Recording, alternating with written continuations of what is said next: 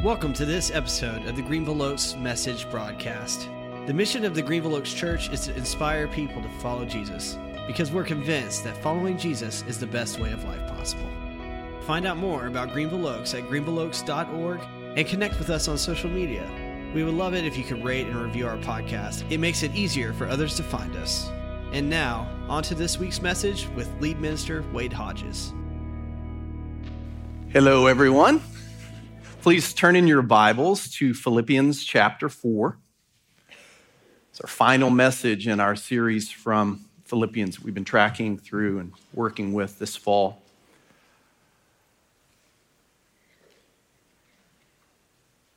Not long ago, a friend invited me to lunch, and we met at a local restaurant. And as we were getting ready to order, looking at the menu, he said, Get whatever you want, I'm buying. So I found an entree that looked good to me on the menu and ordered it. It cost $15.99. My friend and I had a nice time catching up, and true to his word, he picked up the check. That afternoon, I sent him a thank you note, thanking him for lunch. And then I went to Amazon and had one of my favorite books on leadership sent to him. That book cost me $18.99. And I made a mental note that the next time I met my friend for coffee, I would let him buy because I was now $3 ahead. a couple of days later, my friend sent me a thank you note, thanking me for my thank you note and the book and he enclosed a gift card to Starbucks for $5. Now he's ahead by two. So I quickly sent him a thank you note, thanking him for his thank you note and the gift card to Starbucks. And I enclosed an article that I had downloaded from Harvard Business Review that had cost me three bucks. So if you're keeping score at home, who's ahead now? I am by how much? One dollar. And then not long after that, a small package arrived my doorstep. It was a thank you note from my friend thanking me for my thank you note in response to his thank you note in response to my thank you note for lunch. And he also included a pack of chewing gum which I did some internet research very quickly and determined it cost him $1.19 to send me that gum. Now he's ahead of me by 19 cents. Intolerable. So I sent him a thank you note in response to the second iteration of his thank you note and enclosed two Jolly Rancher candies valued at a dime apiece. It felt good to be one penny in the black the next day. I found a small envelope underneath the windshield wiper of my truck. I opened it and did not have a thank you note. How rude. But wedged in the corner of that envelope was a single orange tic tac. I popped it into my mouth, and vowed to never again let my friend buy me lunch. Who knew that saying thank you could be so complicated? I'll tell you who knew. Paul knew how complicated a thank you could be. Philippians has been described by some scholars as a long thank you note or a formal letter of thanks in which Paul is thanking his friends for their financial support while he's in prison. He doesn't actually express his gratitude for their support, though, until the very end of the letter in the section we're about to read.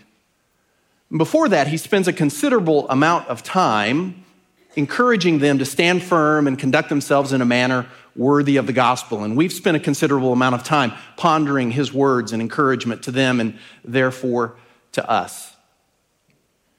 So there's definitely more to Philippians than just it being a thank you note. But it, it is partly a letter of gratitude.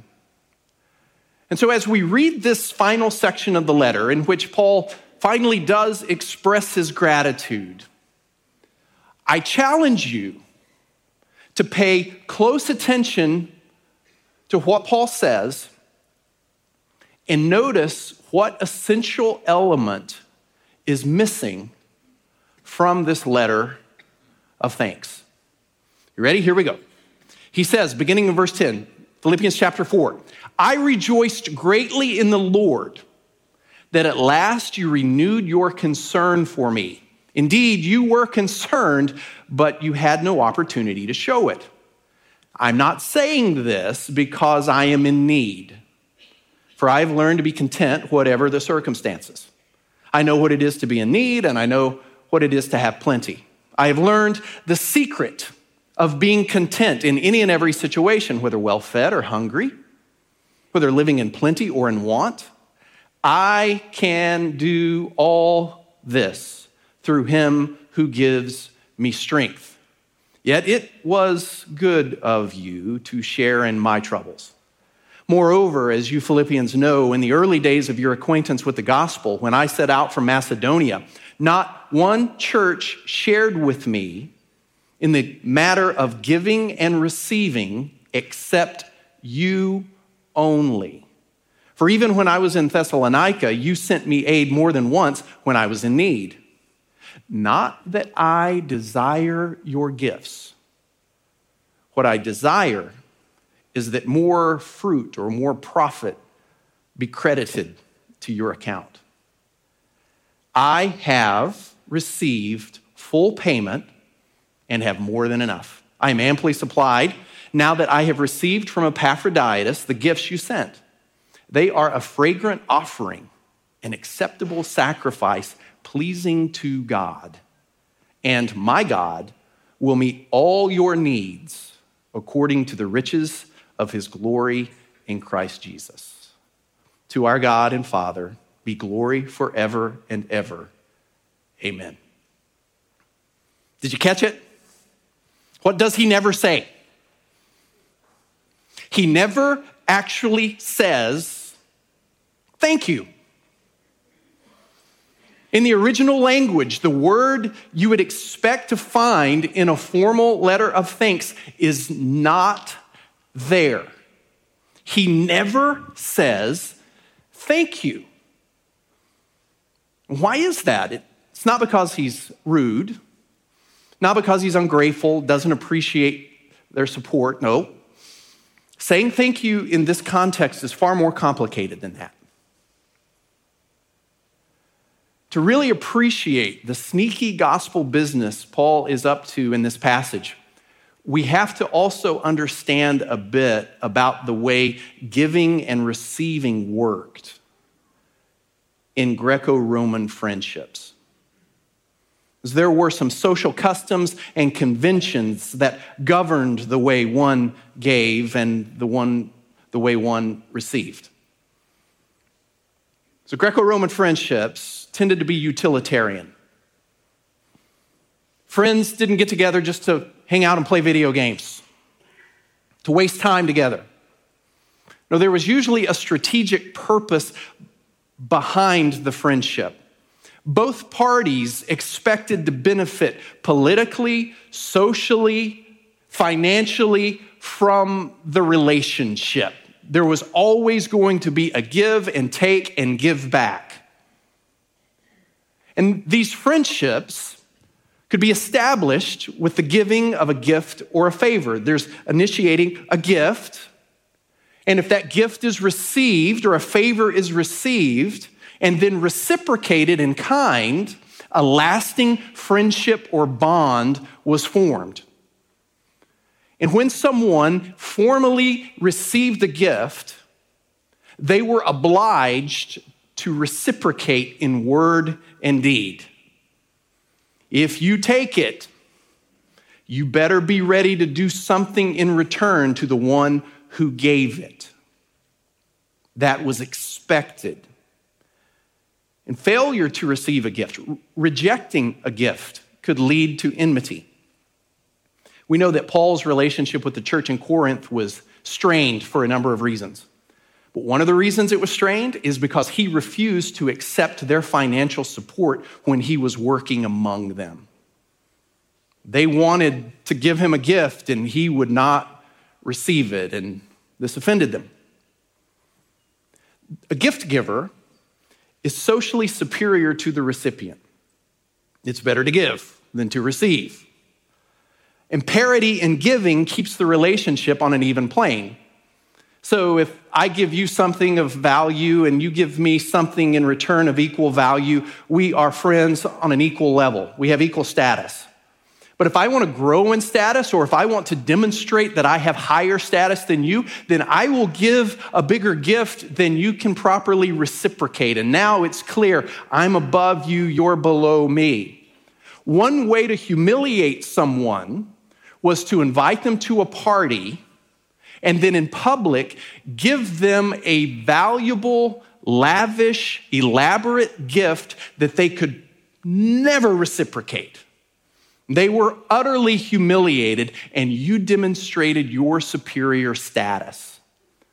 So there was always an element of status and power at work in the giving and receiving of gifts between friends. So you take all of these customs, and I have grossly oversimplified them. It's because of these customs and the power dynamics at work within them that Paul has to be very careful how he says thank you. Because this giving and receiving of a gift can alter the nature of their friendship. And so let's keep these customs in mind as we go back and revisit the passage we've already read. Let me point out several of these details to you. First, he opens by saying, I rejoice greatly in the Lord that you renewed your concern for me. He doesn't say thank you, he says, I rejoice in the Lord. Renewing your concern is a roundabout way of saying you sent me some support, but he doesn't actually call it that. And then he, he acknowledges, I know you've always been concerned, but you haven't always had the opportunity to send me support. There's been a delay. And maybe that's because they didn't have resources to send. They may have been supporting Paul not out of their abundance, but out of their poverty. They just barely had enough to give him, and they managed to do it. That's how much this friendship means to them. So Paul says, I rejoice that you sent me some help. But then he says, I really didn't need it.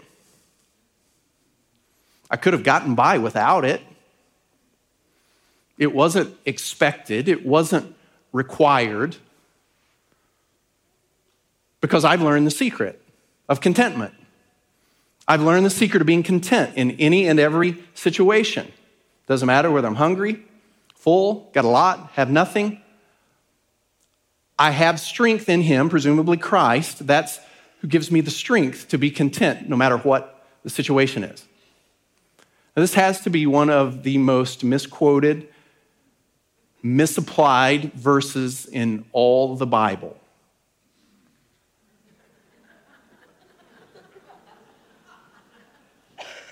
Because here, Paul is not saying, because of the strength of Christ in me, I can leap buildings in a single bound, or I can ace a test that I haven't studied for. What is he saying in context? He's saying, because of Christ, who makes me content in all situations, I didn't need your gift. I didn't have to have it. I think he's trying to say to them, I'm not asking for more money in sending you this letter. I'm not depending on you. You are not my patrons, and I am not your client. I depend on Christ, whom we are all serving together. So I'm glad you renewed your concern for me, but I really didn't need it. But it's Christ that gives me everything I need. That's how this section of thank you opens. And then he continues, though, in verse 14 and says, It was good of you to share in my troubles. That's another roundabout way of saying you sent me some support. Now you're sharing in my troubles. And he goes on to talk about how they had supported him and helped him in the past on his missionary journeys. And notice he uses that phrase, giving and receiving. You're the only congregation that participated in this giving and receiving. That is formal language of exchange between friends. That is what makes this a formal kind of conversation. You're giving me something and I'm receiving it. Now, does that mean that I have to reciprocate because I've received it? That's what he's navigating in this passage. And then he comes back and says one more time, just in case there's any doubt, verse 17, not that I desire your gifts, I don't want your money. What I desire is that more be credited, more fruit be credited to your account. But where does that credit come from? Also, notice the business language. That's the formal language of giving and receiving. And where does that credit come from? Well, it's not coming from Paul. So finally, in verse 18, he acknowledges it. I have received full payment and have more than enough. I am amply supplied now that I have received from Epaphroditus the gifts you sent. This is the receipt. This is the formal acknowledgement, the formal receipt of the gifts that they've sent. And now that he says, I've received and have applied the gift, I've used it, the ball is in his court. He has received a gift. What must he now do? He must reciprocate. Because if he doesn't reciprocate, it alters the power dynamics in their friendship. But Paul's in prison. How can he possibly reciprocate? How can he possibly return anything in kind for the favor they have shown him? He can't. So in verse 18, he describes their gift to him as a fragrant offering, an acceptable sacrifice, pleasing to God who will then meet all their needs in the riches of Christ Jesus. He describes the gift they gave to him as a sacrifice to God. He returns to this three way friendship that's been in play throughout the letter.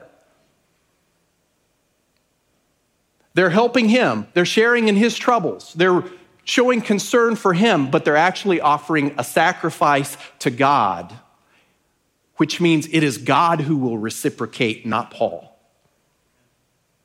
he says that reciprocation will be God will meet all of your needs in the riches of Christ Jesus. And it's those riches that allow Paul to be content in all situations. And it's those riches that will allow the Christians in Philippi to be content in all situations, just like Paul. Brings to mind Proverbs 19 17, which says, Whoever is kind to the poor lends to the Lord and he will reward them for what they have done. And then notice also the shift from my God in verse 19, my God will meet all your needs, to our God in verse 20. My God will meet your needs, but it's our God and Father that we are worshiping. And now that threefold friendship remains intact. They're sharing in his troubles. They're showing concern for him. But Paul and the Philippians are co workers and partners in the gospel. They are not over him, he is not over them. They are on an equal plane, equal plane, both worshiping God, both serving Christ. They are partners, friends in the gospel. Now, that I submit to you, is a complicated thank you. But Paul refuses to let Greco Roman culture define the friendship he has with the Christians in Philippi. Which is why he is very careful never to say, I owe you. I'm in your debt. I can't survive without you. And instead, he expresses his gratitude by keeping Christ, not the giving and receiving of money, at the center of their relationship. And just as he did then, so now we must be careful not to let our culture, social and business customs and practices dictate our relationships with one another. Christian friendship, Christian community like we have here, is created, sustained, and maintained not by what we can do for each other but by what God has done for us. The gift that initiates and forms our relationships with one another is not one we give to each other. It's God's gift to us in Christ Jesus. That's what brings us together. That's what holds us together as friends in Christ. And so, as we enter a season of generosity, not only with today being given, Giving Sunday, but also with end of year giving opportunities on the horizon, this passage invites us to see ourselves from the perspective of the Philippians, to see ourselves as givers and to see our gifts to others not as ways to curry favor, not as ways to demonstrate our superior social status, not as ways to put others in our debt or get them to do what we want, but as sacrificial offerings given to God who meets all of our needs in Christ Jesus as we have opportunities to give to others. Some whose names we know, some whose names we will never know. Some who will feel an obligation to try and pay us back. And others who know they can never, ever, ever possibly pay us back. May we give not out of a desire to receive something in return, but as an expression of our gratitude for what we have already received in Christ.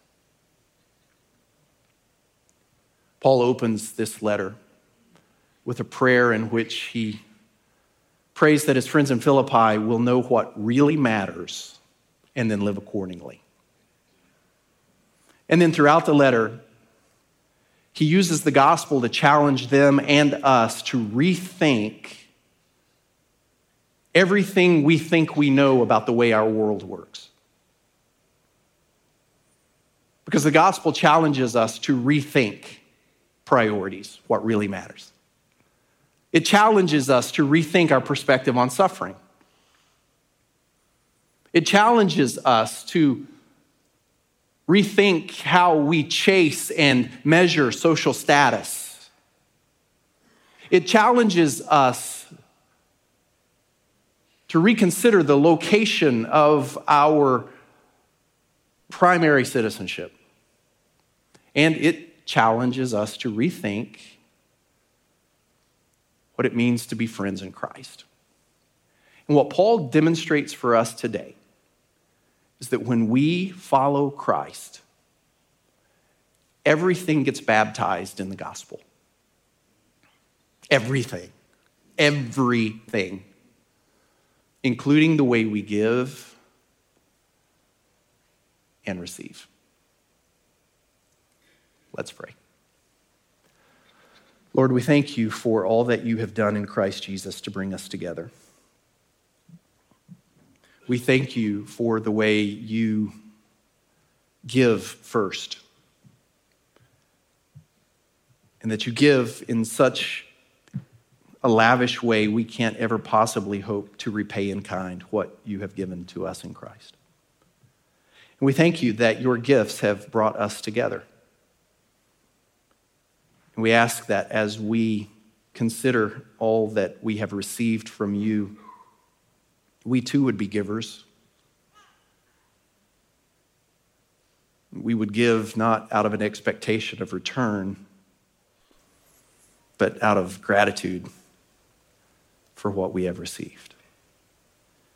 We pray in all of this that your spirit would move among us to make us a generous people who know how to give and know how to receive in the Lord. It's in the name of Jesus we pray. Amen. Thank you so much for listening to the message from the Greenville Oaks Message Broadcast. We hope this message enriched your life and can help you inspire others to follow Jesus because we honestly believe following him is the best way of life possible. Be sure to connect with us online on Instagram, Facebook, and YouTube.